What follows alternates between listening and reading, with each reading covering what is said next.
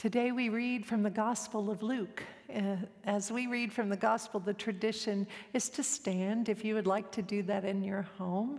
If you would like to read along with me, I will be reading from Luke 24 36 through 53.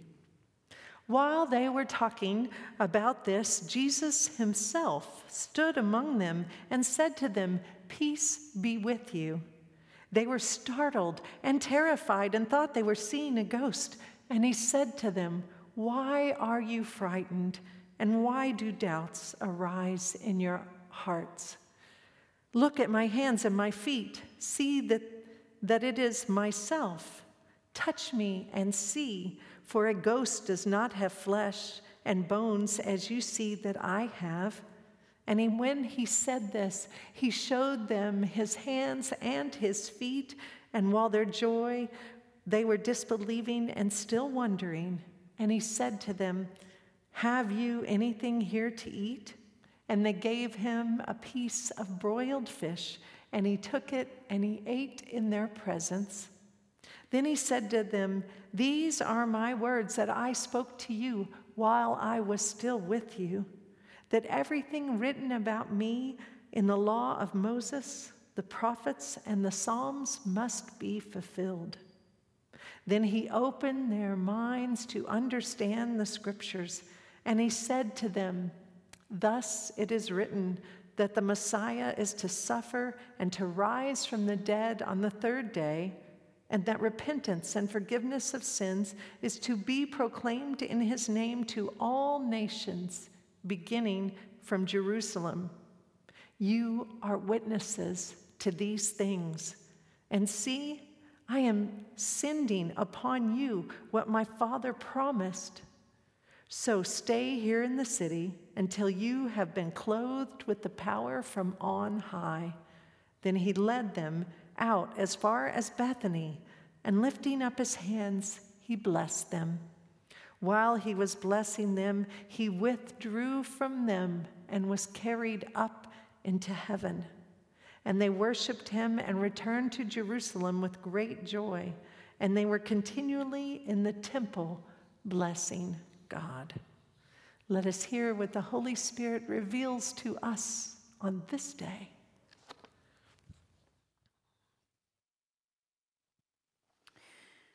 Faith Living Water, I would invite you to take a moment uh, to pray with me. Let's pray together. O holy God, who can accomplish far more than we could ever think, ask, or even imagine. We come to you on this Ascension Day, marveling at what you have made possible. And we pray, O oh God, that as the disciples learned to follow you in the great 50 days, that you would offer us that gift as well. We ask this in Jesus' name, and all of God's people said, Amen. Amen. I know that over the month of May, many of you have thought about things that were supposed to happen. But for me, I've thought about annual conference annual conference was supposed to meet this week. And for those of you who've never heard about annual conference, it's our statewide gathering for all things Methodist. It's a great gift to those of us, like Heather has claimed this about herself. She's a metho nerd. I'm a metho nerd.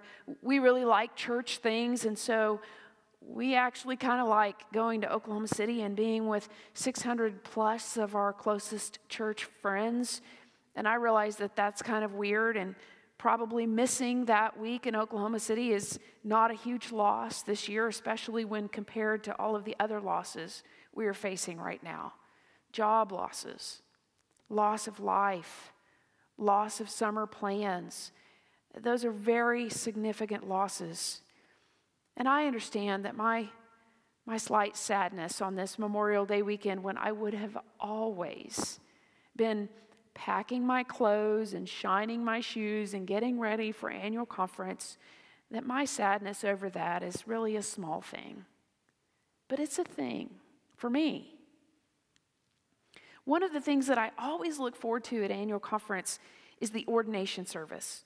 This year would have marked my 23rd anniversary of being ordained to the work of an elder in Christ's holy church. That's how we share that at the ordination service. And so every year at annual conference, I always attend the ordination service because it's, it's an anniversary celebration for me. And so every year, the ordinands will stand in front of the bishop. One of the pictures that you're going to see is of the ordinands, the class of ordinands, standing at the kneeling rail at St. Luke's United Methodist Church in Oklahoma City. And the bishop will ask them questions of examination. And so every year, I answer kind of under my breath, right along with them, when the bishop asks, Do you trust that you are called by God to the life and work of an elder? I answer, I do so trust. And when the bishop asks, Do you believe in the triune God and confess Jesus Christ as your Lord and Savior? I answer, I do so believe and confess. And it goes on. There are several questions for examination. And at each one, I recommit again to a life of faithfulness in my vocation after the questions for examination and usually an offering and some special music and a sermon and all of the things that make it church, then each ordinand takes their turn kneeling before the bishop and he places his hands on your head. And the picture that you will see today is of that happening in our sister annual conference, the Oklahoma Indian Missionary Conference. Bishop Nunn is ordaining elders in their annual conference. And when the bishop places his hand on your head, he says, Take authority as an elder in the church to preach the word of God and to administer the holy sacraments. And every person who has kneeled in front of the bishop knows the weight of those hands on your head and the weight of those words, Take authority. So today we come to the take authority text in the scriptures. It's known as the ascension, the ascension of Jesus. It's reported both at the end of Luke's gospel, which is the text that Pastor Heather read this morning, but it's also reported in the beginning of the book of Acts. It's an event that culminates the third season of preparation for Jesus' followers. The first season of preparation occurred for three years it began with Jesus' baptism and it ended with his crucifixion. The second season of preparation was condensed into three days the days between the crucifixion and the resurrection. And the third season of preparation lasts for 50 days, from resurrection to the coming of the Holy Spirit at Pentecost. The word Pentecost meaning the end of 50 days. In this season, Jesus makes several appearances. We call them post resurrection appearances. And in each one, it's like Jesus is giving them a crash course in, in discipleship and leadership development. He has this short window to move them from followers, which is how they knew themselves in the first season of preparation and the second season of preparation, to leaders, which is what they will need to be after Pentecost. In each of these appearances, he gives them the tools they're going to need for the days ahead. In our sermon series, The Heart of the Matter, Pastor Heather and I have been sharing with you each one of these resurrection appearances and noting for you the tool that Jesus gives. For example, in the first resurrection appearance that we talked about, when Jesus came to the disciples and specifically to Peter and asks that all important question do you love me? Do you love me, Peter? The tool that he gave to Peter and all of the disciples was grace. Friends, as a leader, one must have received grace fully into his or her own life in order to be able to share grace with anyone else. So that's the first tool grace. And then Jesus comes to the disciples again particularly because Thomas wasn't with them. And he says, Thomas, put your hand in my side. And there, the tool that he gives them is trust. Can they trust? Can they lean in, maybe to what they cannot see or they do not know, but they know who provides for them, and that is Jesus. And so that's such an important tool for a leader to be able to trust and to know where to place your trust. And then he appears to the two on the road to Emmaus, and the scripture says, with that their eyes were opened in the breaking of the bread. But even before that, Jesus, when they did not recognize him, had been revealing to them about himself throughout all of what they would have known as the scriptures, the stories of, of the Old Testament.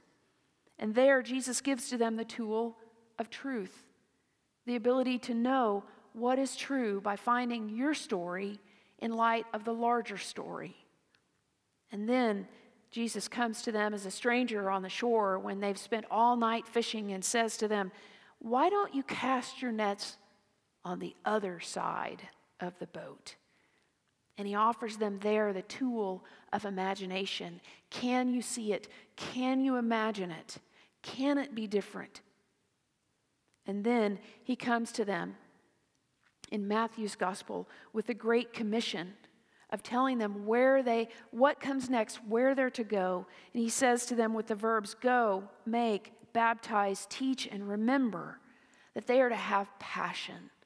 The tool that he gives them is passion, but particularly passion for those who question, passion for those who haven't been taught, passion for those who haven't come yet to know. And today, he comes to them right before he ascends to the Father, and he says to them, I am sending upon you what my Father has promised. And the tool that he gives to them there, friends, is so important. It is the tool of authority. It's really the heart of the matter. Like the disciples during this season, we have been given these same tools, the tools that that we will need to move from followers to leaders. Jesus has been close to us over these days of distance through online worship, through handwritten notes, through curbside visits and drive by celebrations, through Facebook Live, morning and evening prayers on Wednesday, midweek worship on Tuesday. And now we come to draw this season, which we have known as Eastertide 2020 we come to draw this season to a close, and we're anticipating that another season awaits. For us, it will be a season of change again as we try to understand what it will mean to return to our building and yet maintain the online presence that we've discovered flourishes us as a life of the body of Christ as well. And so this morning, I would ask us can we sit for just a moment longer with today's text? and learn about this tool that we're going to need now more than ever the tool of authority. So I noticed a few things as I was praying over the text that we learned from this morning from Luke's gospel. And if you have your Bibles, I want to invite you to have them out, whether you're looking at them on paper or looking at them on a screen. Turn with me to Luke chapter 24, beginning with verse 36. And notice that the first words that Jesus speaks to his followers as he moves them to leaders, what does he say? He says, Peace be with you. Peace be with you. I'm imagining that every time that Jesus appeared to them in these great 50 days, these post resurrection appearances, that they were surprised. They didn't expect him to show up. And so the very first words that he offers them are the words they most need to hear. And it was a reminder of me to me that no matter where I am in life, when God shows up, God will always offer me the word that I most need in that moment. And for them, it was peace be with you in verse 36. And then he asks them a question, which is really a two part question. If you notice in verse uh, 38, he says to them, Why are you frightened? Question number one. And why do doubts arise in your hearts? Question number two. And I was reminded that doubt often comes from fear. And I think that would be important for us to sit with for a moment this morning, friends, because often we think from, that doubt comes from misunderstanding, doubt comes from chaos, not being able to see the future clearly, when actually the most painful doubt that we can experience doesn't come from those things. It actually comes from being afraid. So notice what the very first thing is Jesus says to them Peace be with you. And then he asks them the question Why are you frightened? And why do doubts arise in your hearts? And notice that Jesus doesn't just ask them a question and then leave it there. Then he moves to these actions that are going to ground them in what they most know. The first thing he does is invite them to touch him. I think it's beautiful in verse 39. He says, Look at my hands and my feet and see that it is I myself. In other words, get close. All right? See that it is I myself. Touch me and see. And he, he questions some of their assumptions. They probably were thinking he was a ghost. He says, For a ghost does not have flesh and bones, as you see that I have, but you're going to have to get close. You're going to have to touch me in order to see that. And when he said this, then he showed them his hands and his feet. He approached them with a posture of availability. He invited that touch, he invited that relationship, he invited that, that intimacy. And then it's beautiful in all of these resurrection appearances, it seems like there's always food.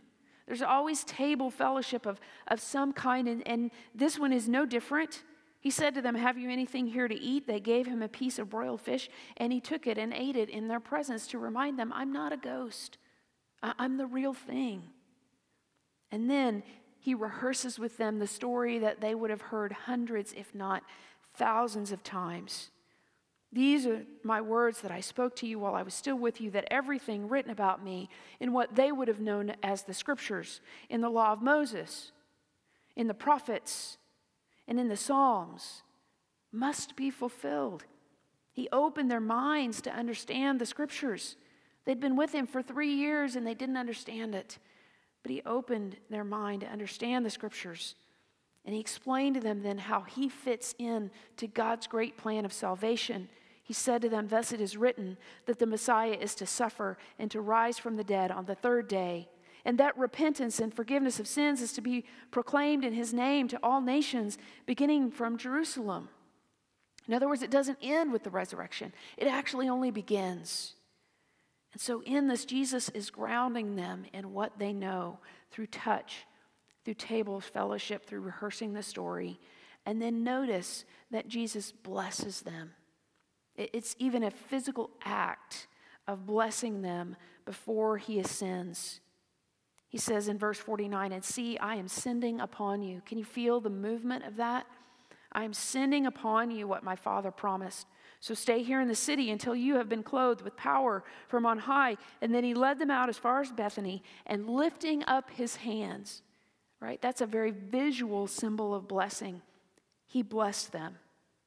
And while he was blessing them, it was in the act of blessing, friends, and then he withdrew from them and was carried up into heaven. Such a beautiful image of how Jesus is casting their vision, even in the blessing. He's casting their vision toward what is to come. So now let us focus in on what he confers as he holds his hand, as he offers this blessing upon them. What is he leaving with them? What is he conferring upon them?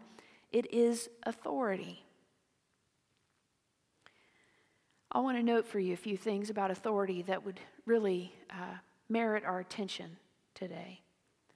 Authority is a tool that can only be received, it cannot be acquired.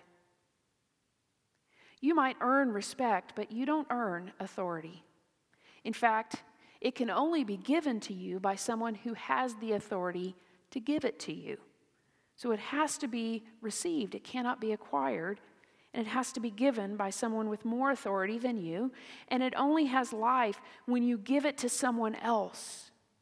So if it's given to you, then your authority gains life when you give it to someone else.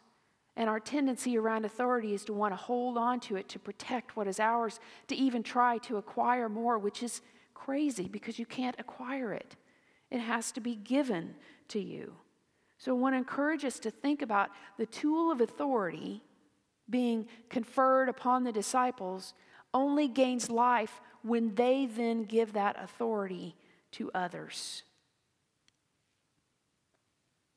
The disciples need this tool, and Jesus knows that they need it as he departs because they need to know that they are acting on his behalf.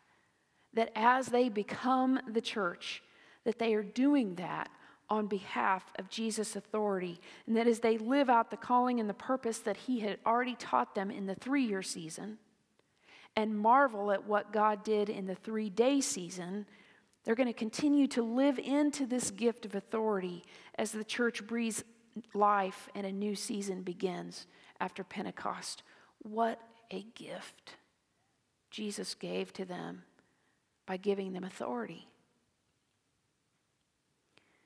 So, those questions of examination that I answer right along with the ordinands every year, I will tell you that they mean a lot more to me now than they did the first time I answered them. And truthfully, part of the reason I think it's so important for me to go to ordination every single year is because the year that I answered them for myself, I really didn't take it too seriously. In fact, I was pretty flippant in my answers that year. In fact, I thought that at 27 years old, I knew everything and that the church was going to benefit from all the great knowledge and energy and passion that I would bring to leadership. And it's taken 23 long years to mellow that and to have God knock off those rough edges and to appreciate the gifts that authority bestows upon us with humility and not arrogance.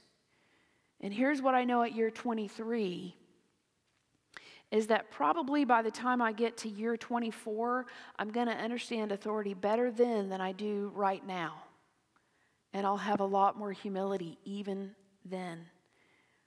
Friends, those disciples that stood there watching Jesus ascend up into the heaven, they had no idea what Jesus was giving to them. No idea the authority that he was bestowing upon them. But I think we can say in hindsight that it was enough, right?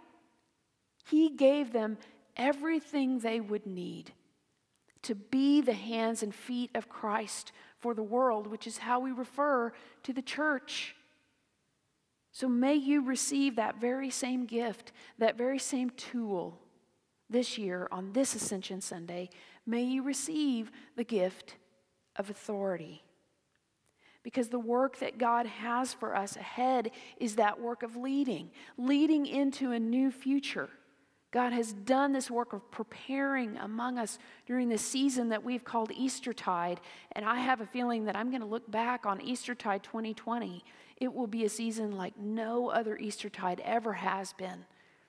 God has been preparing us for the work that is ahead of us in the season after Pentecost.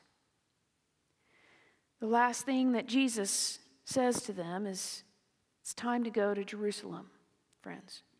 It's time to head on back to the city and what awaits us there. We know what they could not have known on that Ascension Sunday. They could not have known that Jerusalem is where the miracle of Pentecost is going to occur, and the church will take her very first breaths on her birthday. Our text from this morning tells us that they returned to Jerusalem with great joy. And they don't even know. They don't even know what is waiting for them. May it be so for us. May the joy of the Lord be our strength for all that is waiting for us in the next season. Amen.